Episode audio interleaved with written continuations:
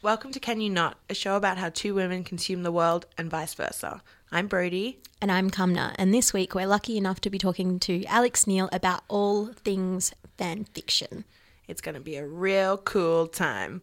Um, Alex is a writer and a culture critic, and um, we're really excited to be talking to her about the ways that fans um, kind of force their favorite cultural products to represent them. Um, something that we are obvi very passionate about. Also, before we get into our chat with Alex, um, a quick reminder that we've got a live show coming up in a few weeks at the Wheeler Centre in Melbourne. It's on June ter- June 13th, um, and tickets are going really fast. So make sure you book one. It's free, but you just got to book your seat. Mm-hmm. We're going to be interviewing uh, Megan Tan from the Millennial Podcast. Um, who's coming out to Australia. Cumna's going to be on a panel with her at the uh, Audiocraft conference in Sydney if you're in Sydney. Um, and if you're in neither of those places, you can just wait and listen to the episode. Um, and also, an announcement to make the live show will also be our season one finale. So, get sure ready for a cliffhanger. yeah, cliffhanger like Riverdale. This is where Can You Not lost its innocence.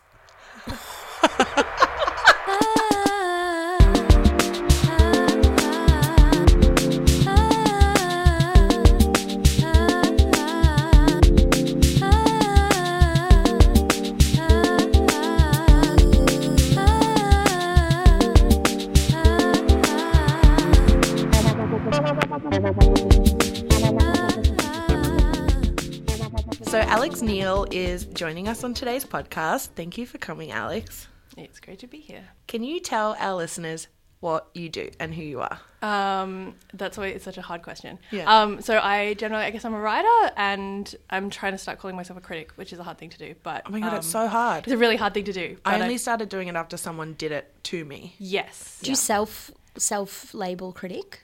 I do now, and I never would have Yeah. if someone didn't do it. And it was Jessica Hopper, and then she said, "I said I never would have done this if you hadn't done it." She was like, "I know, that's why I did it." Yes. Yeah. Yes. and I have had friends who've sort of started to do it to me as well. So I write about comedy and TV, um, and I also work at the ABC. That's sort of my day job. Yeah. Um, on a youth regional youth program, which is the best. Yeah.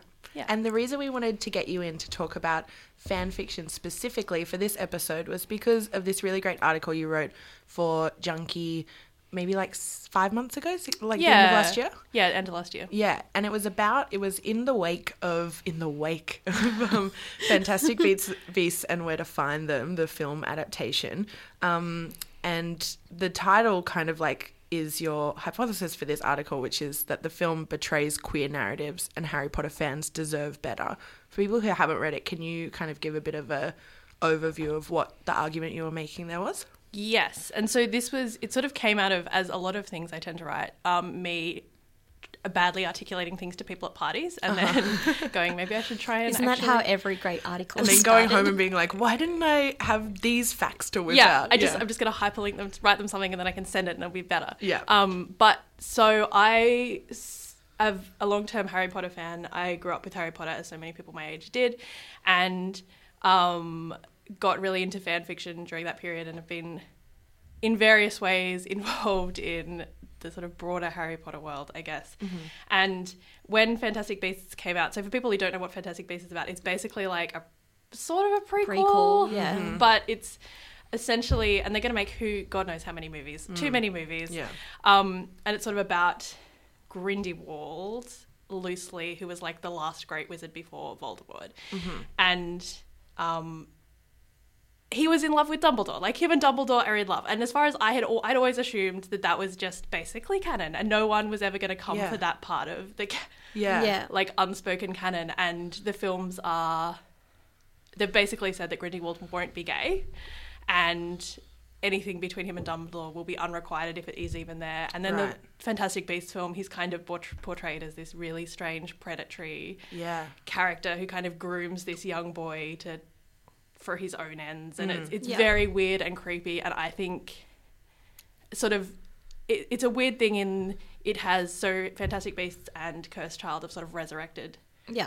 harry, potter, um, and fantastic beasts was sort of a really big I, It, was, almost like the first opportunity for J.K. Rowling, who has a tendency to be very revisionist in Yeah. the in what her characters were, like saying that Dumbledore was gay after the books had ended, never writing that in, and all this kind of stuff where the representation was never explicit. Yeah. fans kind of read between the lines. And then she either confirms or denies things, and then this felt like kind of an opportunity for for them to actually kind of maybe not right wrongs, but kind of yeah. make the make the films and the canon a little more inclusive. And she does have, and I mean, she has this habit of revision, right? Like making stuff happen that was never really overtly said, but also in a way that sort of denies fans the power that they have over Yeah. her text. She's always mm. kind of like pulling it back in and saying, "Oh, and it's not yours." Mm. And this felt like a slap in the face to me because I Yeah. think Harry Potter fan fiction was such a. It was sort of, I think, one of the first big waves of fan fiction. Mm. Yeah. And if you look at fan theory, That's how I kind of like. I'm not. I think another reason we did this episode because I was like, can we please do an episode on fan fiction? Because I always feel like I kind and like have dabbled in like Yeah. reading things online, but never as immersively as um, you like through reading your piece. You obviously have through the Harry Potter world, and Brody has through like 1D fan fiction. And there's so many things that interest me about it, but particularly this concept of um, fans who feel like they have a real connection. Um, with something that they really love, like a piece of fiction or a piece of like a, a band or some sort of pop culture symbol, um, but then feel there's some gap of representation and using fan fiction as a tool to Yeah. to m- feel included, but also feel cared about by something they care a lot about. Yeah, and it was, and um, I had sort of realized that for me, Harry Potter fan fiction was sort of like my first exposure to queer narratives, and that was something that I d- didn't occur to me at the time. It didn't occur to me for a really, really long time afterwards. But it was like I was reading all this, like I read a lot of fan fiction, and most of it is very gay. Yeah. and um, I sort of realized how, and I like I don't identify as queer, but obviously. I had a lot of friends growing up who were and were very closeted because I grew up in a regional town, and you Yeah. think that has obviously has such a huge power for mm-hmm. people to be able to write themselves into this text and then to kind of go and take that away from them in mm. such a big way feels it just feels so It's a problematic betrayal. Yeah. Yeah. and she just gets away with it. That's what bothers me so much about Yeah. J.K. Rowling is people will forgive her anything, and I'm like, no, like she, like if she stood up and was like, this is going to be six movies about this like tragic queer love story, they could do it. Like she could Yeah. make that happen, Yeah. and she's not using that the power she has for good. I don't think. Yeah. Um, this is very like timely, and on the flip side of this, sort of um, using fan fiction as a way to seek representation, and then when the person who created the original piece um, sort of tries to involve themselves in the narrative of fan fiction. Um, I was recently uh, re- listening to this episode of a podcast called Nancy. Have you heard of it? Um, it's this queer podcast coming out of New York um, where two so there's two hosts, but basically each episode they delve into different parts of sort of queer identity. And they recently did an episode on Harry Potter. Um, you should definitely listen to it. But it's about um, the f- sort of a few different perspectives of some queer people who always saw Dumbledore as some as a queer character and saw the love story between Dumbledore and Grindelwald, but um, then other queer people who are like huge Harry Potter fans and always felt that they weren't represented in the narrative and didn't seek that representation through Dumbledore. And actually, when J.K. Rowling kind of like as a throwaway line saying said in in a Twitter thing or something was like, oh, it. yeah, of hmm. course Dumbledore's gay. They were just like, no, fuck you. Like you never represented us openly, and hmm. now you're choosing to we like had to like force it for ourselves. yeah, like you, you can't go back and represent us in a way that you have control when we've kind of used fan fiction as a, a way to take that away um, from you. And like this there was this twitter thread and i can't remember who tweeted it we can put a link to it in our podcast um, description. But it was basically about um, how J.K. Rowling does this, and I, it was a commentary on how lots of different authors or creators do this retrospectively. But basically, we're like, oh, I know what's next. Luna Lovegood's going to end up being trans because, of course, she was a trans character crying in the bathroom the whole time. Like, and kind of, it was a, like a queer person writing about the fact that like um, the way in which that's done can often demean um, sort of identities that weren't ever represented. Yeah. Yeah.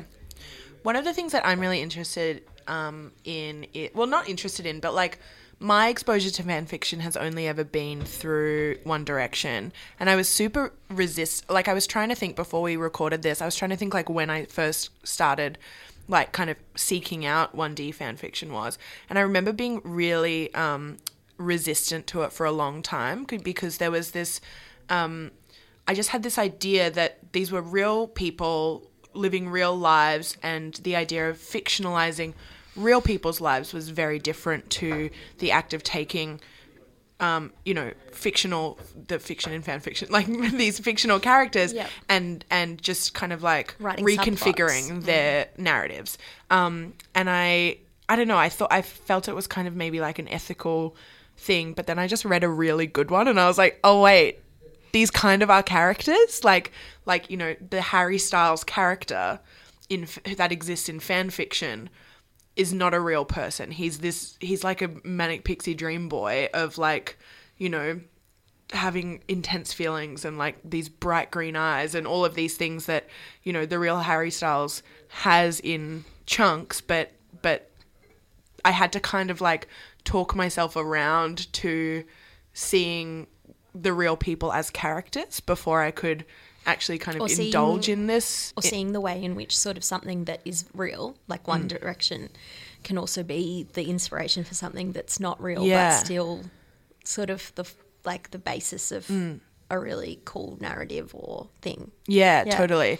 Um, and there was there's this new book that's coming out called Grace and the Fever that is basically like a fictionalized take on the One Direction fan experience. And I was listening to it on um uh, on Call Your Girlfriend a couple weeks ago. They did an episode where Gina Delvac, the producer, interviewed the author of this book, who was basically saying like, yeah, this is kind of about One Direction. I immersed myself in this fan community for years, um, and the main character like writes and reads a lot of fan fiction and is kind of like famous in the fandom for doing that. Um, and the author Zan Romanoff said on the podcast, she was like, "Yeah, there's like this misconception of fangirls that they're going home and like dreaming about having a boyfriend who's in this band. What they're actually doing is essentially writing erotica for one another and like Yeah. sharing that online." I guess the idea that it's not I don't know, there's like a a shame or like this kind Mm. of like um the way like people kind of look down on fan fiction as Mm. oh this is like some sort of people who have lost the, a connection between reality and Yeah. And there's a lot of interesting. I did a lot of um, like I wrote quite a lot about fandom when I was at uni because I did Mm. uh, my degree in writing and cultural studies. And there's a lot of stuff about the fact that the people who produce stuff in fan spaces are often people who, for whatever reason, are excluded from like legitimate creating. So especially like young women. Yeah. So they're not allowed to produce stuff in those legitimate spaces and so they find these spaces and they create them themselves Totally. Yeah. and that's like a gateway for them to like practice and, and Mm. it's often about writing or it's about making art or whatever Yeah. and they have these communities that support them and they practice and they grow and often they then go off to produce I don't, like legitimate content whatever Yeah. that means The the context is no of such thing. yeah Exactly. the Yeah. context of that of where this creating and sharing is happening is so important to it because like the amount of times I've seen like comedy events where people read fan fiction Yeah. and laugh at it or like you know I've seen interviews with 1D where you know radio show hosts will get two members of the band together and force them to read aloud fan fiction that's been written about them falling in love and it's like n- it's such a it's such an insult to the people who like see something in them that brings something out in themselves to create a work and you're right like it's it's the artistry of it is like something that is often really disregarded but like there's really bad fan fiction but there's also really really well written great stuff that you know I've seen a few 1D writers who have like taken their work off the like fan fiction spaces changed the character names from like Harry Styles and Louis Tomlinson to you know whatever other male names and then their books are like selling like crazy on Amazon yeah like the, Yeah. these stories are like you know kind of these universal narratives really well written it just so happens that the characters already existed as these Yeah. little beautiful idols I think that's so like I don't know, makes me smile that there can be like so many ways in which I think I don't know, I take everything back to the patriarchy that is to blame to everything, but so many ways in which like people are excluded Yeah. from um, spaces, excluded from like their um, opinions or their views being treated as validated, that then they can use I guess, platforms such as fan fiction or like online communities to kind of be like, well, if I'm not going to get that recognition or representation out, like by the outside, then I can mm. find that in my own mm. community or in my own writing. Mm. I think it's really cool. Alex, what was the reaction to that piece like after it went up on Junkee? Um, it's really funny because it was actually I, to a degree, I don't know. There's a degree to which, and I really actively had to switch off from this piece. Yeah. And it was one of the first things that, and it's funny because it's like. The two things that I wrote last year that got the biggest reaction, one of them was about MasterChef uh, and how MasterChef is bad. And the second one was about Harry Potter. And it was interesting when I talked to Sinead um, at Junkee who edited this afterwards, and she was like, I was so nervous about this piece going up. Yeah. Um, and I just had to not read the comments and not um, engage with any of the discussion around the piece because it was just really intense. Yeah. And it's also Um, personal. Like it's yeah. it's like your experience with this fandom as much as it is about this film. Yeah, and it was like the because I often write about things that you know that are quite niche, and so like the f- when this article got tweeted, the first two tweets were un- underneath were basically like "You're terrible and you should quit," oh, and I was like, that was when I was like, you know what, like maybe I'll just let this be out in the world. The joys and of writing about beloved cultural products. I know, and it's just and it, to a degree that was kind of why I wanted to write this piece because it was like we can't just like it, it's 2017 we can't engage with this work uncritically anymore. Like Totally. it's it's okay if it was like in the past and it's everyone's childhoods whatever, but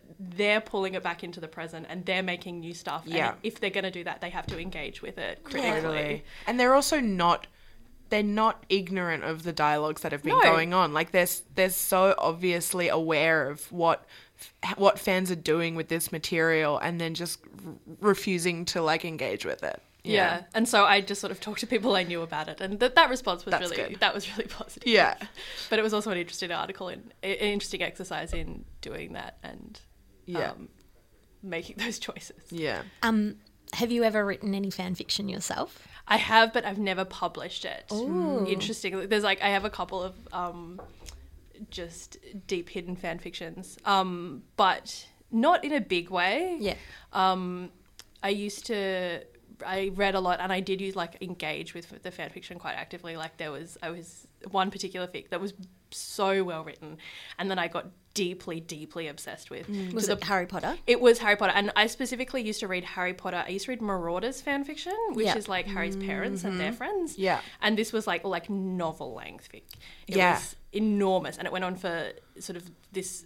I was really into it during the period between the sixth and seventh books coming Yeah. out. Yeah. And it was to the point where when the seventh book came out, I was almost disappointed in some bits of it because I was I like, think everyone was just. I mean, the yeah, seventh book. Some of I- it was like, what is what? Why did is this this real? Am I reading fan fiction right now? when Um, you when you feel like the fans and you understand the work better than its creators did, that's how I think a lot of 1D fans feel felt about their team who managed them and like kind of like created these narratives for the fans who were just kind of like, mm, like I get it, but we're gonna do this other thing. Like that makes us feel better about this. Yeah. Yeah, like the novel length thing. Like we, I can't, I can count on one hand the number of books I've read in the last few years, but like I've lost count of the number of like hundred thousand word fan fictions that I've stayed up till one a.m. Cr- literally crying my eyes out. Direction? Or One Direction. Yeah, I don't think I, because I think because I've written quite a lot about fandom only in the context of 1D, and I think a lot of times people want to talk to me about um, or like react to it by being like, "You're a professional fan. What other things are you a fan of?" And I'm like, "No, but 1D like is my thing that like makes me feel something that I care enough to invest all this and time you can't in." just like do it everywhere. I can't just be I like, think- "I'm a fan of things. What new thing will I like?" I think you only really have the capacity for so many fandoms, at least at a time. Absolutely. But at you a have a time. I few. fan- I have a few. Can I you fan tell us? over a lot of things as well? Yeah. Yeah. But I have short, short term. Same. I have very like fleeting obsessions with things. Yeah. But Alex, you have been a fan of a few different things. Yes. Do you want to talk about your Doctor Who? My brief foray Fame. into into fan Tumblr. Because if you're ready Um, to admit it, yeah. or not admit it, there's It's no not- there's no admission There's of no shame. anything.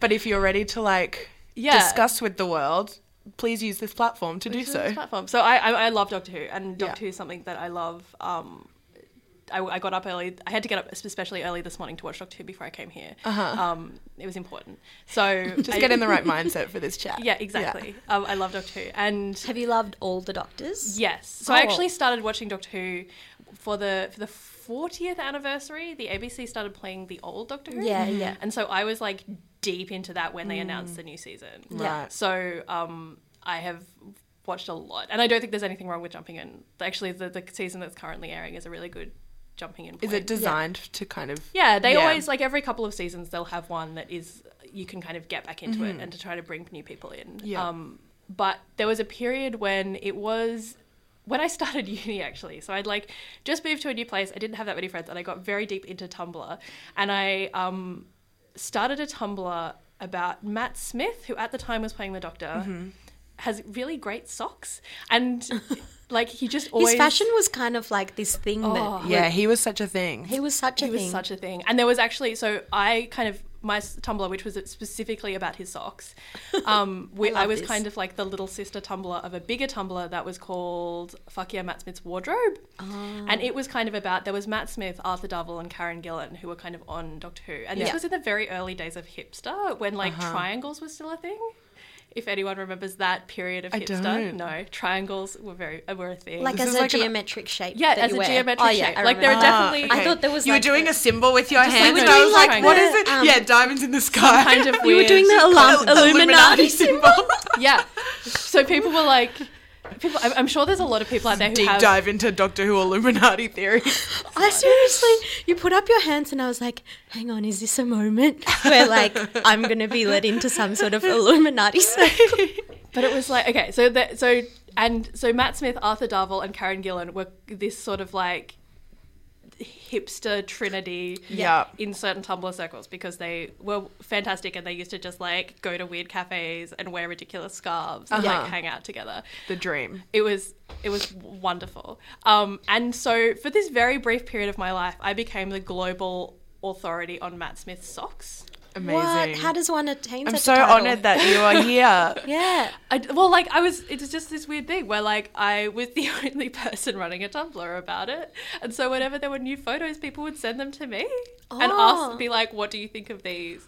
oh my god. Um, and I would have to be like, "Well, like he wore these ones here, or these ones are definitely new, or like this is what he's doing." We Um, need to link this Tumblr. we if It still do. exists. It's It still, still it's, exists. it's still out there. I haven't updated in a very long time. I think also we just found the episode of uh, the title of this episode, "The Global Authority on Matt Smith Socks." Socks.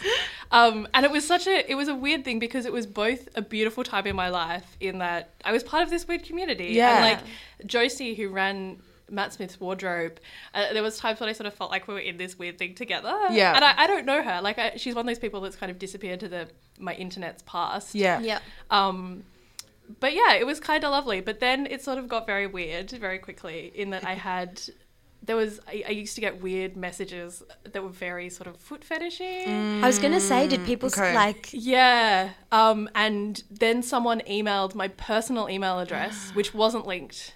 Like you'd have to go Yeah. like down quite a deep dive to get Yeah. there, asking what hotel they were staying at. And I think the moment that I sort of decided to quit was when someone asked Matt Smith in an interview whether or not he knew about this Tumblr Oh about my his god! socks. This is like when when feminist Ryan Gosling became a thing that Ryan Gosling had to talk about. Yeah, and, and he was just like, "Oh, that's kind of nice," but like people just kept sending me this video, and I was like, "I'm done."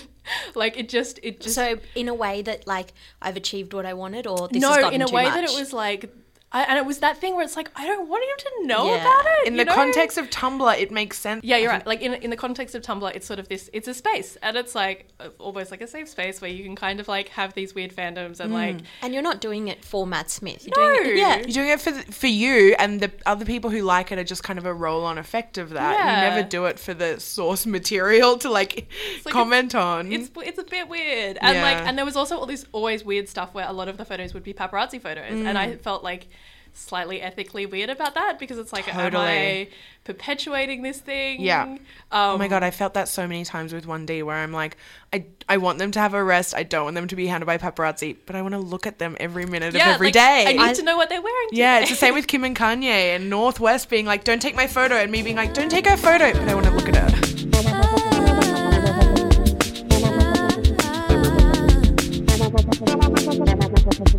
So, Alex, at uh, Can You Not HQ, where I've never called it Can You Not HQ No, I know, before, but I, like quite we will like it. Yeah, same. um, uh, we love all things pop culture, and we really like to ask our guests what they're watching or reading, or Okay. What um, are you consuming? yeah, So one of this, this is like a, I was sort of thinking about uh, thinking you might ask me this kind of question. One of the things, oh, you're so prepared. You're so prepared. We but see, also I feel like I'm not.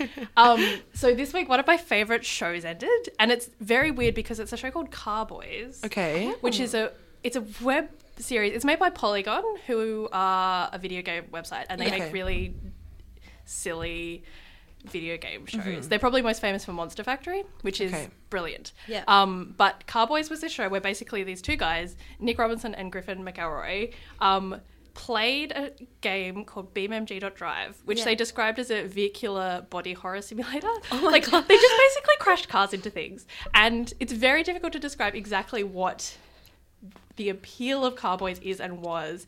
But one of the things I'm so interested about what the kind of things Polygon are making is they're like I think they're doing storytelling for the internet in a way that other people just don't aren't mm, getting yet. yeah. Right. In that like this is just this silly fun thing that friends are doing, but like it had a plot and it had mm. characters and it had arcs and tension and like oh, right, Cowboys. Cowboys. Um, Rad. It's it, and, it, and it ended, and I'm really cut up about it because they mm. only announced it was ending like 24 hours before the last episode went on, Oh man. and it was like that tomorrow's the last one, and it was and it so it's just over, and it's like every and it's the other thing where it's like every week, like we would, it's a thing that I would look forward to, and I'm like, what do I do now? It's not there. Yeah. Oh R.I.P. Carboys R.I.P. Yeah. Cowboys. I never knew you. I never knew. No, but they they are making really cool stuff. They're doing this weird. Okay.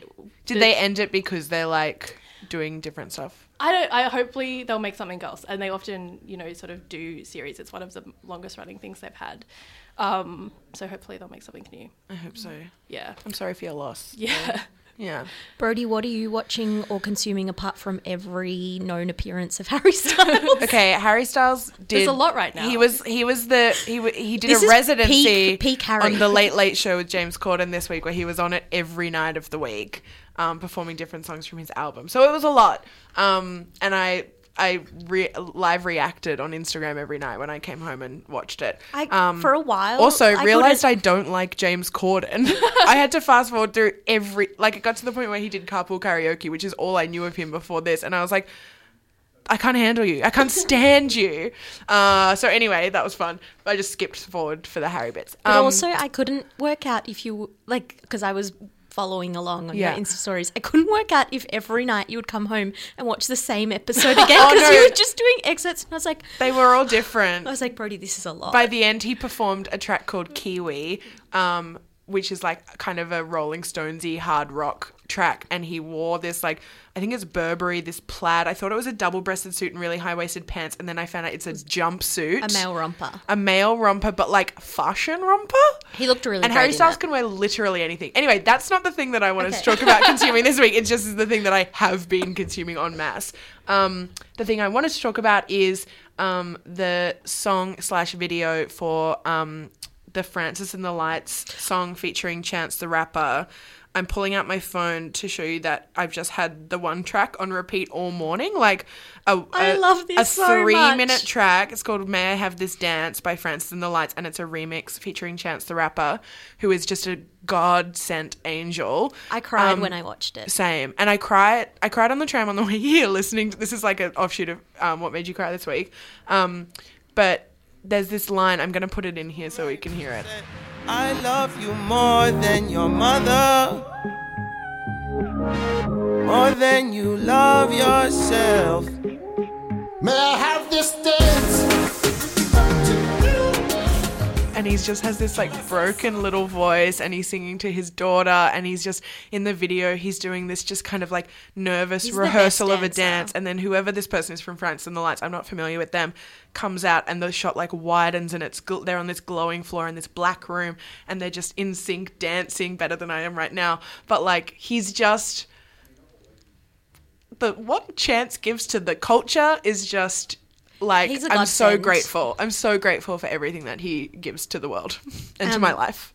I've also been consuming that video a lot. Yeah. Um, they're both incredible dancers. It's just mo- you, Amazing. if you haven't watched it, it's the best. The best. Um, but also, um, my partner got out of hospital yesterday, and so we started binge watching second season of Master of None. Oh my god, where are you up to? I just finished it yesterday. Well, I've um, I like obviously it came out like a week ago, and I was like, no, like Uh-huh. I couldn't watch it because my credit card got hacked and I couldn't watch Netflix. Oh my gosh, That's a story for a different time. um. Well, I cho- like I chose not to watch it because I was like, Jimmy and I should watch it together when Yeah. he's out of hospital, and we watched four episodes I Mm-hmm. think yesterday, and. Like I can't, like, like it was like um, I have a strong connection to Master of None for a lot of reasons, but also because of Aziz's like South Asian heritage and his Mm-hmm. So, parents in wait, it. did you get to see the parents episode? The, the first parents the religious episode. Yeah. Oh my gosh, religion. Um, I just can't get over anything about the show, and I don't think I've processed my feelings enough. Mm-hmm. But maybe we'll have a chat when I finish. Um, except for in um, the episode religion, my favorite. There's a lot of really good dad scenes, but my favorite is when the character Ramesh, who's played by Aziz's dad, um, he's like uh, brother and sister-in-law are talking about uh, the basketball game that they're going to, and he's like, "You know who's good at basketball? Michael Jordan." and, and it just is this perfect scene where he's like, not only does he like constantly troll his son, he also trolls everyone in his life, Yeah. and it's so like. I don't know, like hits me in the heart Yeah. it's so many uncles and maybe even my dad that I know. Oh, he's so character. cute. What about when he takes Aziz to the hospital with him and like? Sh- oh, are you not up to that? No, I'm not up Oh, to I that. thought that was the same episode. Sorry, I'll cut no this spoilers, out. No spoilers. No spoilers. I mean, my favorite thing about it, and I've talked about this in the podcast, I think before, is like my like I don't think I'll ever pass a line as the line where he was like, "Sorry, I gotta go. Somebody shoved a cucumber up their butthole, and I've got to go take it out." This hospital scene is that extended because I know you love that. I can't wait. I think you've quoted that on an early episode of the podcast as well. Anyway, I'm so excited about Master of None, and I want to talk a lot about it, but I don't want to in case you give me more spoilers. I won't. I won't at all. I'm sorry. That's not a spoiler. It's It's like just cute dad stuff. Just like more to look forward to. Just more butt stuff. yeah and also like i think you know about this like i have a very deep and loving relationship with my pasta maker and so basically i'm like the female version of like aziz Yeah, I and, think or you dev are. at very many points i can't really tell the character and the person apart but Yeah. um like i'm gonna make pasta tonight and then we're gonna watch master of Am I your Eric Wareheim? Yeah. Big one little bud Big bud, little bud, Kisses. yeah.